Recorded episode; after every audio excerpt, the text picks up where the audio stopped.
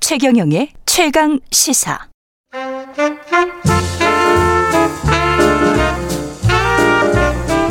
세상의 모든 뉴스를 탐구합니다. 김준일의 뉴스 탐구 생활.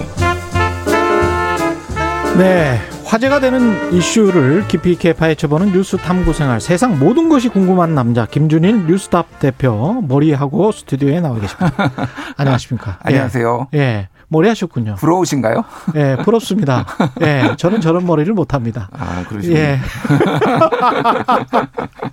예, 오늘은 어떤 뉴스 탐구해 볼까요? 예, 오늘은 한미 어, 죄송합니다. 예. 한미 미사일 지침 해제 예. 관련해서 가져왔는데 음, 이게 되게 좀 중요한 뉴스기도 한데 중요해요. 예, 생각보다 언론의 보도가 많이 안 돼서 예. 그래서 오늘 좀 다뤄보려고 가져왔습니다. 우리가 또 역사가 이- 있잖아요. 역사가 미사, 있죠. 미사일 사거리 제한의 역사가 있기 그렇죠. 때문에 예. 그것도 사실은 사거리 제한의 역사가 있었어. 이것도 모르시는 분들도 있어요. 그 우리 담당 PD님이 이번에 예. 처음 알았다고 사거리, 사거리 제한. 제한이 있었는지 예, 사거리 제한이 있었어요. 음. 이게 어떻게 보면 진짜 주권인데. 굉장히 주권이죠. 예. 이게 좀 설명을 드리려면은 이제 1960년대, 70년대까지만 해도 뭐 이거는 엄연한 현실이니까 예. 북한이 군사력이 더 앞섰습니다.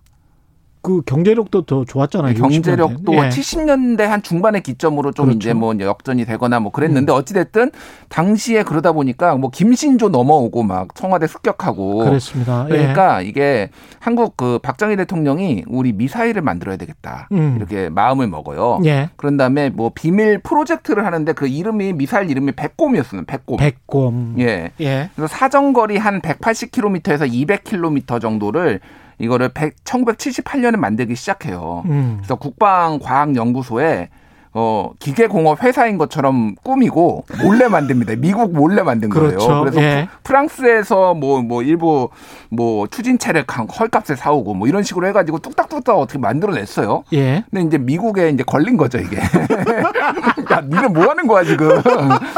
이제 당시에 이제 또 예. 분위기가 예. 이 전쟁 고조, 긴장 고조하는 걸 원하지 않았던 상황이었고 닉슨 대통령이 이제 닉슨 독트린이라는 걸 발표를 하는데 음. 70년대니까. 70년대죠. 예. 아. 근데 이제 베트남 전 때문에 너무 피곤한 거예요. 그 미국이 중국이랑 또 화해하고 그런 그렇죠. 시기군요. 그렇죠. 그러다 예. 보니까 이제 가급적이면은 이런 도발이나 전쟁 같은 거를 제한을 하려고 하다 보니까 음. 만들지 마. 이렇게 온 거예요. 근데 아. 우리 만들어야 돼요. 예. 이거 우리 지금 해야 됩니다. 그러니까 그러면은 우리가 기술을 이전해 줄 테니까 그 어. 대신에 사거리 제한 180km로 해. 이게 된 거고 탄두는 500kg으로 해. 이렇게 딱 지정을 해 준 거예요. 그냥 그러니까 미사일이라는 이 무기가 어떻게 보면 약소국에서 음. 군사 강대국을 상대할 때 다른 걸로는 할 수가 없으니까 그렇죠. 탱크나 폭격기나 이런 거는 뭐 너무 차이가 많이 음. 나니까 이걸로 미사일로 어떻게 해보겠다는 거잖아요 이게 그렇죠. 예 그래서 이게 사실은 어떤 국제법상 효력이 있는 건 아니에요. 음. 그냥 편지로 그렇게 써, 서 왔다 갔다 한 건데 이게 한미 간에는 그냥 지침이 돼버린 겁니다. 이게 그 원래 이게 제 기억에 300km였지 않았었습니까 제일 처음에는 그렇죠. 이제 네. 300km, 그러니까 정확하게는 그, 그, 이게 뭐 여러 번의 기, 기- 삼, 아니, 그러니까 사- 그 그렇죠. 탄두는, 탄두는 500kg이었고요. 예 거리는 사거리는 180이었습니다. 처음에. 180이었어요 예, 180. 처음에 그러니까 이게 180이 어떤 의미냐면은 예. 서울에서 평양까지 195km, 어, 미, 어, 그래, 미터입니다. 아 150km인데 195. 그러니까 서울에서 평양까지 195km 음, 190m인데 미터인데 180으로 제한을 한 거예요. 일반적으로 미사일 음. 기지는 후방에 있어요. 아. 전방에 있으면은 적들의 폭격에 맞아가지고 바로 무력화돼 버리잖아요. 개전하자마자. 그럼 평양도 못 미치네 그러니까, 그러니까, 그때는 그러니까, 그러니까 휴전선 근처에 배치를 하면은 배치를 해야 예. 겨우 평양에 가까스로 가는 거니까 한마디로 얘기하면 평양에 쏘지만 니네. 이게 미국이 아예 그렇게 된 건데. 야, 근데 2001년에 김대중 정부 들어와서 이거를 300km로 늘립니다. 그래 마, 맞아요 그 기억이 예, 나요 2001년에. 예. 그러면은 이제 한 저기 충청도에서 쏠 수가 있게 된 거예요. 충청도 평양을, 쪽에서 평양을, 평양을, 이런 느낌이고요. 저쪽 한경도 쪽으로는 못 쏘는 거죠 못 쏘죠. 그 예. 이상은. 그리고 2012년에 이명박 정부 때 800km로 늘어나요. 그때 800km로 늘어나고 네. 800km는 예. 한반도 어디에서 쏘든 우리 남한에서 어디에 쏘든 한반도에 다 도달하는 거리입니다. 예 그리고 음. 이게 절묘한데 서울에서 베이징 거리가 900km예요.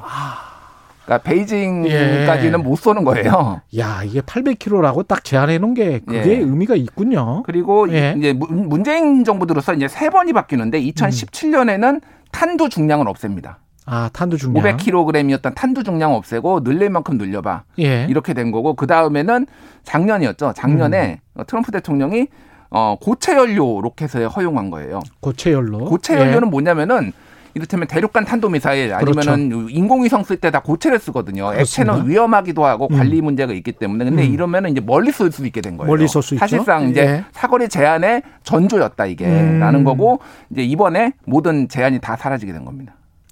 예. 이게 어떻게 봐야 될까요? 그 약간 좀 걱정하는 사람들도 있는데 음. 대부분은 다 호평이란 말이죠.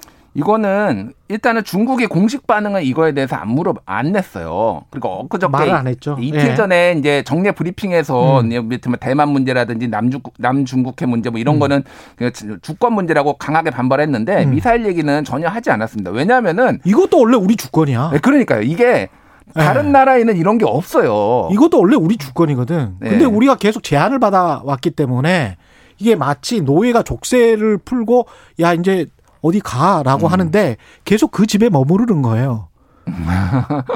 그거하고 비슷한 이 심리인 거야. 그런 거죠. 예, 예. 이게 사실은 슬픈 일입니다. 그러니까 예. 북한 입장에서 아니 아니 중국 입장에서도 음. 사거리 제한 없앤 거를 불쾌하면은 주권 침해가 되는 거고 말씀하신 대로 예. 우리 다른 나라는 다 없는데 그렇죠. 러니까 어. 이거는 좀 뭐 반응을 하기가 그런데 음. 내심 살짝 불쾌할 수도 있겠죠. 왜냐하면은 이번에 풀어준 이유가 음. 한미일 군사 동맹을 좀 더 강화를 하면서 한국도 역할을 많이 해라. 미사일도 그렇지. 개발을 해서 음. 미사일 개발해서 견제를 해라. 중국이 견제를 하라라는 거죠. 어찌됐든 개발을 하면은 뭐 쏘지는 않더라도 심리적으로 압박은 될 수 있으니까. 그렇죠. 그런 것들 그리고 미국이 직접 이제 미사일을 중거리 미사일을 덜 배치해도 되니까 국방비 미국 국방비 절약도 되고 뭐 이런 것들을 겸사겸사 노리는 거고 미국은 사실 돈 한 푼도 안 들이고 생생낸 거예요 이거는. 그렇죠. 예. 근데 우리 입장에서는 사실 우리가 인공위성 쏠 때마다 뭐 러시아 과학자들 데리고 오고 뭐 그랬었잖아요. 음. 그게 다 추진체 때문에 그렇거든요. 그렇죠. 추진체가 굉장히 중요한데 미사일 사거리 제한을 이렇게 해놓으면 추진체 기술이 발전할 수가 없어요. 발전할 수가 없습니다. 예. 그래서 지금 올해 10월에 한국형 발사체 누리호가 지금 발사가 예정돼 음. 있어요. 그래서 1.5톤급 이제 인공위성을 고도 800km에 이제 올리는 건데 여기에서부터 이제 본격적으로 이제 제- 사거리 그렇지. 제한이 없어졌으니까 음. 이게 사실은 이제 군사도 군사지만은 인공위성 쏘는 거. 그렇죠. 그리고 가- 민간에서. 예, 예. 정찰 위성, 뭐 음. 감시 위성 이런 거 이런 쪽으로도 상당히 이게 도움이 되는 거죠. 그렇습니다. 예. 그러니까 항공 쪽이 엄청나게 이제 커질 것이다 지금 예상이 되고 있는데 예. 예. 이거가 이제 지침 해제가 나오고 나서 김현종 전 그러니까 외교, 외교안보실 이차장이뭐 예.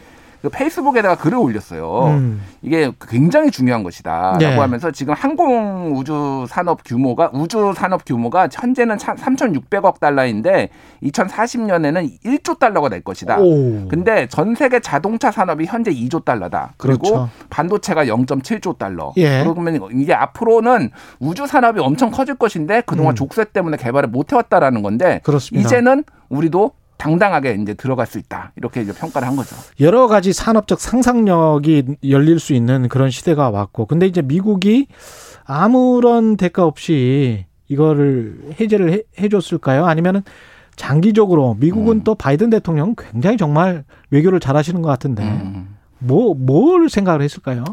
일단은 예. 아까 말씀드렸듯이 돈을 안 들였어요. 이거는 진짜로 예. 미국 입장에서는 생색은 냈는데 예. 당연히 우리는 받아야 되는 건데 우리는 40조 달러를 일단 미국에 음. 냈습니다. 그래서 한미 동맹을 좀 공고히 했다라는 거 그리고 이번에 좀 그 한미 정상회담의 의미가 미국이 약간 너무 한국이 북한 쪽으로 아니 중국 쪽으로 붙는 거 아니야? 이런 좀 의심이 살짝 예. 있었다라고 하는데 그거를 불식시켰다라는 거고 그거의 우호의 증표로서 이게 예. 나왔다라는 해석들도 있거든요. 음. 이거를 해제를 했다라는 거. 예. 그런 차원에서 보면은 어쨌든 미국하고 한국하고 이거를 매개로 같이 좀 더 군사 협력을 가- 가- 아, 강화하고 음. 좀 뭐 이제 같이 갈 수 있다라는 건데 현재로서는 중국이 적극적으로 이거에 대해서는 견제를 안 하기 때문에 그나마 예. 좀 다행이라고 볼 수 있는 거죠 그 부분. 우리가 인공위성이나 뭐 이쪽에는 절, 뭐 절대적으로 뭐 추진체나 이런 게 필요하긴 하지만 음. 이거 이제 허가 받았다고 해서 사거리 제한 마음대로 해라라고 해서 뭐 1000km, 1500km, 10,000km 이렇게 막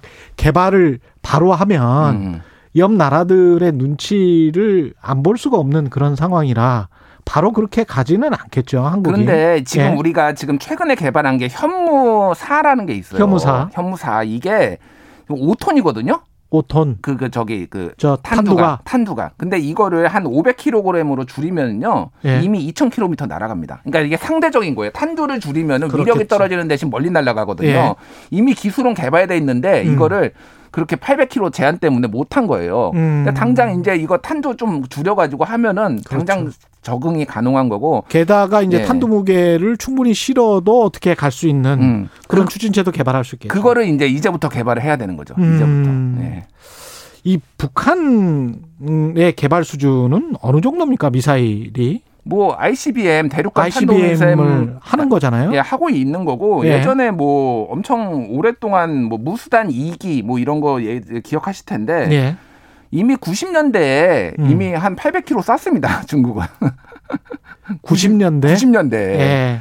그래서 미사일 기술은 한국하고 한국이 기술력을 보유는 하고 있는데 이거를 기술력을 보유하고 있죠. 예, 그런데 이거를 제대로 실험을 하거나 이런 걸 못 해왔고 그, 그 와중에 북한이 계속 실험하고 이런 거를 보고만 있었어요 사실은 이게 지금 예. 필요한 게 사실은 탄두 소형화 기술. 음. 그 다음에 위로 올라갔었을 때 재질이 그 압력에 견딜 수 있느냐. 예. 그래서 인공위성 같은 경우는 음. 그래서 재질, 금속 기술이 굉장히 또 필요한 것이고 예. 그리고 이제 이 추진체 기술 이 세 가지를 가지고 우주 항공 산업 이야기를 하는 거잖아요. 그렇죠 그렇게 보면은 우리가 사실은 금속공학 쪽도 어느 정도는 있고 이게 추진체만 갖고 있으면 탄두 소용화랄지 뭐 이런 것들은 음. 정밀 기술이기 때문에 가능할 수도 있을 것 같고. 그러니까 발사 기술 자체는 중국이 실전 경험이 많으니까 예. 그냥 계속 쏘잖아요. 예. 그러니까 이거는 맞는데 과학 기술력은 사실 미국 아니 주- 예. 북한하고는 차이가 많이 나거든요. 음. 그렇다고 보면 금방 따라잡을 수 있는 거고 음. 지금 당장 한국이 대륙간 탄도미사일을 만들진 않고 예. SLBM부터 지금 만들 것으로 예측이 되고 있어요. 그러니까 아. 잠수함 탄도미사일부터 뭐 예. 왜냐하면 대륙간 탄도미사일은 당장 만들어도 쓸 데가 없습니다. 우리가 SLBM의 그 잠수함이 예. 있긴 있습니까? SLBM급에. 그러니까 없으니까 만드는 거죠. 그러니까 그러니까 그거를 쏠 수 있는 잠수함의 크기는 없- 없는 거죠, 지금. 잠수함 그것 그것까지 제가 잘 모르겠는데 예. 그것까지 아마 같이 개발을 할 것으로 지금 뭐 알려져 있습니다. 이게 상업적으로나 우주 산업 개발이나 이런 거를 좀 자세히 좀 이야기를 해주세요. 그러니까 지금 우주 예. 산업이 어느 정도로 커지고 있냐면은 이미 어, 지구는 다 개발했어요. 그러니까 그러네. 스페이스X 저번에 일론 머스크 우리 얘기를 했었잖아요. 그렇죠. 스페이스에서 화성 보낸다라고 하는데 음. 스페이스X가 굉장히 독특한 회사인 게 우주 정거장에 유일하게 민간 사업자 중에서 우주 정거장으로 물자를 실어 나르고 받아오고 하는 회사예요. 음. 그러니까 지금 이제 우주에 대해서 지금 그때도 말씀드렸지만 인공위성 만 개를 연결해 가지고 이제 네트워크 구축한다. 일론 예. 머스크가 그런 것도 한다라는 거거든요. 음. 앞으로 점점 점점 우주로 나갈 일이 많아질 것이고 사업이 커지는데 우리 유통 산업하고도 관련이 있구나. 관련이 있어요. 아. 예. 그러니까 이게 그래서 우주 산업 자체가 이제 민간에게 국가가 하던 것들이 민간에게 점점 열리고 있으면은 사실상 월마트도 인공위성 막 띄운 지가 오래됐습니다. 그렇죠. 생각해 보니까. 예. 그러니까 우리는 이제 뭐 하나 띄우네 만에 그러니까 뭐 음. 돌고 있는 건 있지만은 예. 뭐 기- 기상위성이나 이 정도 수준이니까 음. 우리의 기술력이나 어떤 경제력으로 본다라면은 너무 이제 많이 뒤쳐져 있는 거죠. 그렇습니다. 예, 그래서 예. 아까 전에 말씀드렸듯이 이 부분은 우주 다른 거가 비, 그 발전 산업이 발전하는 속도보다 음. 두 배, 세 배 더 커질 것이다 우주 산업은 이- 그런 전망들이 지금 나오고 있거든요. 인공위성이 싸졌어요 생각보다 예. 여러분이 상상하는 것보다 훨씬 더 지금 싸지고 있기 때문에 음. 충분히 유통산업이나 이쪽에서도 관심을 가질 것 같고 자율주행차도 이게 필요하겠네요. 나중에. 자율주행차뿐만이 아니라 뭐 전방위적으로 6G 하면서 음. 인공위성에서도 관리를 해줘야 되기 때문에 뭐, 예. 예 그러니까 뭐 인공위성의 가장 장점은 지역 제한이 없다. 음. 그렇죠. 아, 그런 것 때문에 굉장히 이제 유망한 거죠. 말씀 감사하고요. 지금까지 김준일 뉴스톱 대표였습니다. 고맙습니다. 예, 감사합니다. KBS 라디오 최근의 최강 시사 듣고 계신 지금 시각은 8시 44분입니다.